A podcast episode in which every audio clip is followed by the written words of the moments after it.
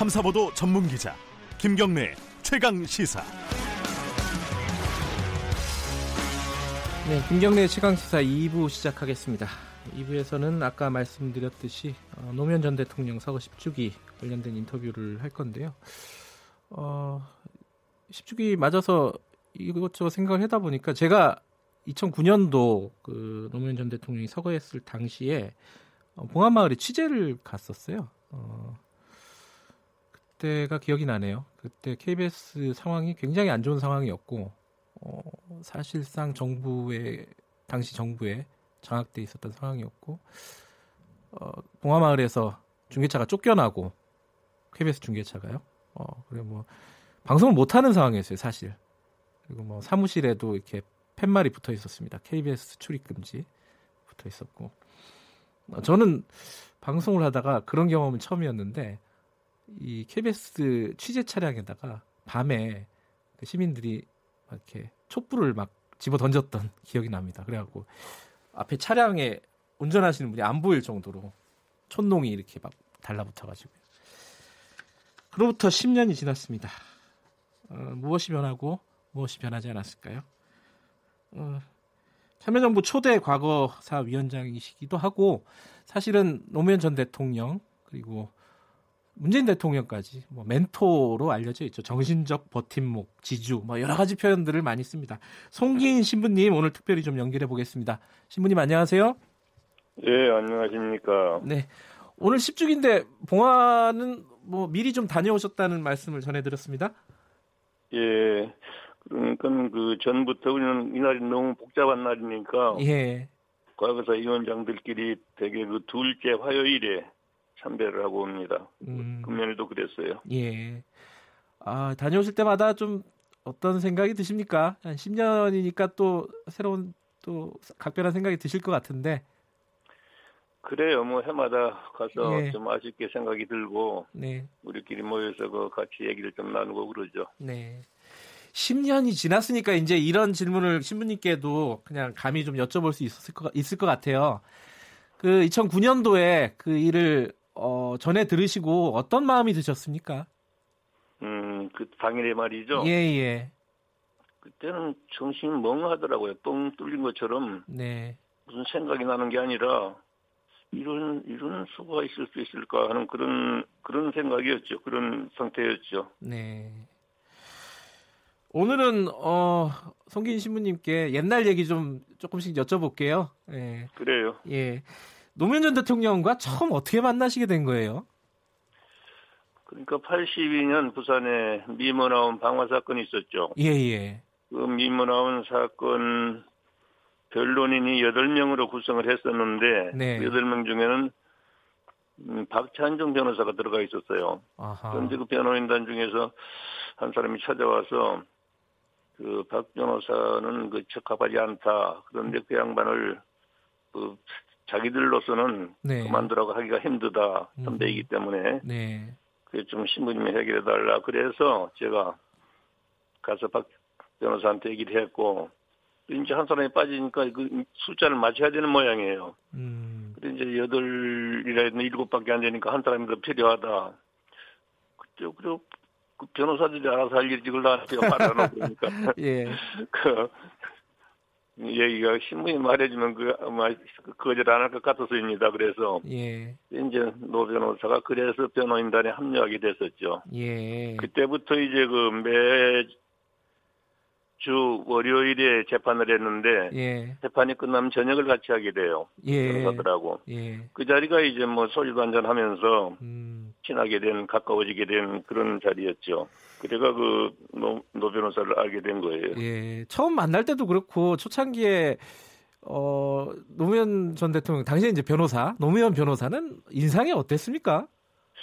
인상이 그냥 정말로 그 평민이지 보통 시민이죠. 네, 네. 신사도 아니고 예. 그렇다고 노동자도 아니고 예. 일반 시민 그런 대로인데 좀 성격이 급한 것처럼 보였고 음, 음. 그런데 그 무슨 말 같은 거 언어에서도 뭐 세련되게 하는 게 아니고 그냥 직접 바- 아하. 말하는 그런 거- 그런 성격이구나 그, 음. 런 생각을 했죠. 예.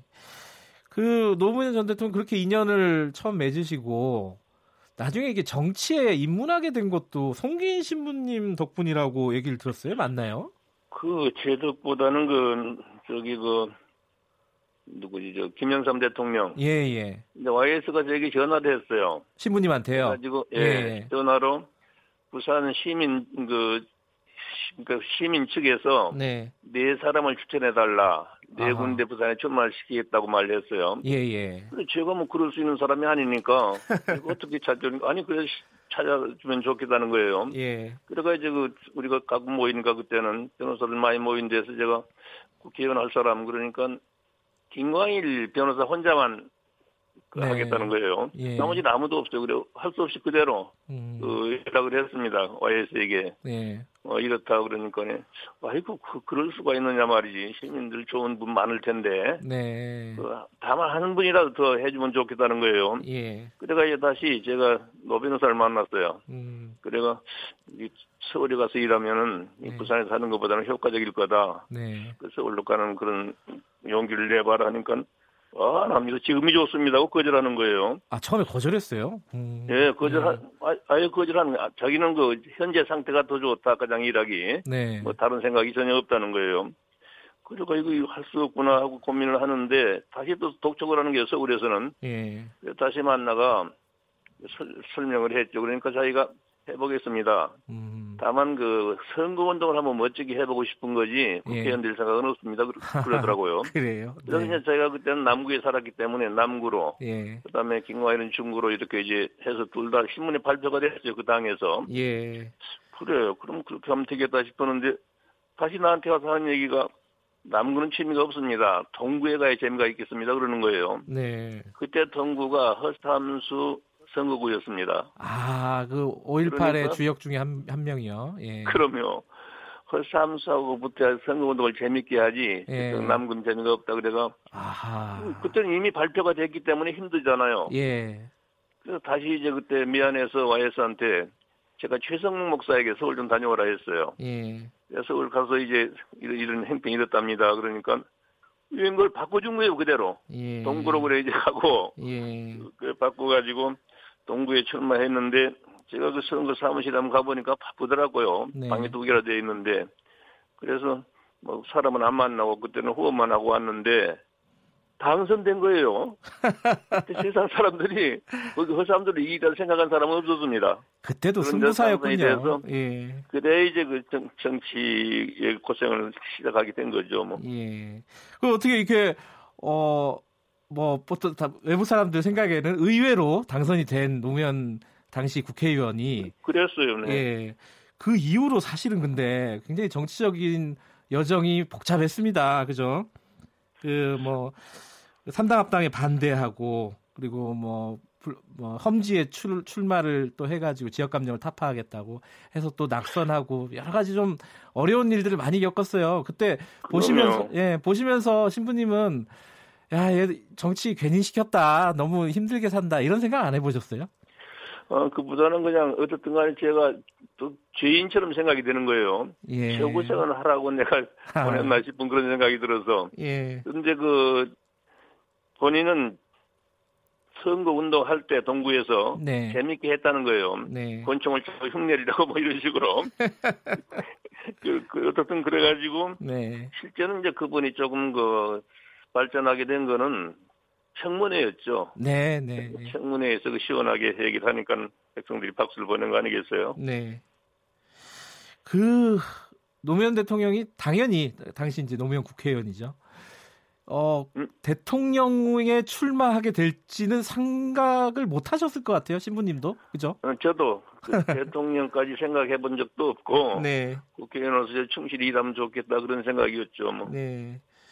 대통령이 출마한다는 말씀을 듣고 어떤 생각을 하셨습니까, 신부님은? 그러니까 이제 부산에 내려와서 네. 같이 이제 뭐 작은 행사가 있었는데 네. 시장이랑 모여가지고 얘기할 때 제가 그랬어요. 그 그래가 고생을 너무 할 거 아닌가 그러니까 그래도 촌놈이 어딥니까? 힘껏 해봐야죠. 그렇게 말하는 거예요. 예. 그래요. 좀 그 대단한 용기다 그런 생각을 가지, 가졌었습니다. 그래갖고 또 대통령이 돼버렸어요, 또. 그죠? 그래서 제가 그 해를 예. 제가 그 지금 뭐 80년을 살아오면서 제일 좋은 해였다고 생각합니다. 아하. 왜냐하면 네. 봄에 예. 그분이 후보가 된 거예요. 네. 어이구야 이럴 수도 있다. 이제 그리고 예. 그 다음에 그 월드컵이 아주 재밌었습니다. 그랬죠. 네. 예, 그때 이제 첫 골도 부산 사이구 농장에서 넣고 월드컵 아주 재밌게 했고 가을에 또 그 아시안 게임이 예. 아마 그 당군들의 가장 많은 금메달을 끌어모았을 겁니다. 그때 아시안 게임 또 부산이었나요? 그러면 아, 그랬구나. 예, 2002년. 아주 잘 됐고 그 다음에 또 12월에 이제 진짜 당선이 거 있죠. 예. 네. 그렇게 놀라운 그 아주 즐거운 해였습니다. 예. 그런데 또 그 뒤에 여러 가지 뭐 정치적으로 공격도 많이 받고 힘들게 지내고 탄핵까지 당했어요. 결국 물론이요. 예, 탄핵 소추까지 받았고 어 그리고 결국은 어 이게 뭐랄까요? 극단적인 선택까지 하게 된 그런 마지막에 그 몇 년 있지 않습니까? 한 6, 7년. 그래요. 저는 예. 그 탄핵 때 그런 생각을 했어요. 결국 저 지금 탄핵하는 건 일부 그 정치 반대자들이지 네. 그 진실은 이길 거다. 음, 그런 그때 신념이 있었어요. 네. 비록 탄핵을 실제로 당하, 당하더라도 네. 결국 역사는 어, 저 사람이 바른 자세, 바른 일을 하려고 했다. 그렇게 그 기록될 거라 그런 생각을 했었습니다. 네. 신부님 참여정부 때 그 과거사 정리위원장으로 어, 지내셨잖아요. 예, 당시도 그렇고요. 지금도 역시 뭐 적폐청산 여러 가지 부분에서 진행이 되고 있는데 저항들도 만만치 않고 뭐 피로감 얘기하는 사람들도 있고 이렇습니다. 그 뭐 당시도 그렇고요. 지금 상황도 데려, 어, 돌이켜 보면은 어, 어떤 생각이 드십니까, 신부님은? 음, 과거사가 정되지 않고는 네, 아무리 길게 가더라도 뭐 세월이 가더라도 어, 문제가 풀리지 않을 겁니다. 이걸 정리하고 나야 제대로 바른 사회로 이끌어갈 수가 있지. 네, 과거사 이걸 덮어놓고 그대로 가자. 그거 가지고는 절대로 저는 우리나라가 성공 못 한다고 생각해요. 그래서 무엇보다 먼저 적폐청산, 과거사 정리는 꼭 해야 된다고 생각합니다. 그러기 위해서는 지금 야당이 훨씬 더 협조하지 않고는 불가능해요. 만약에 그 협조 않고 지금처럼 뻗댄다면은 이 한없이 늦어지는 거죠 우리나라 바른 발전이. 예. 그 야당에서는 근데 이걸 정치적인 보복 아니냐. 이게 우리나라 정치에 좋은 것이냐. 앞으로도 뭐 이런 식으로 이렇게 반응하는 쪽도 있어요.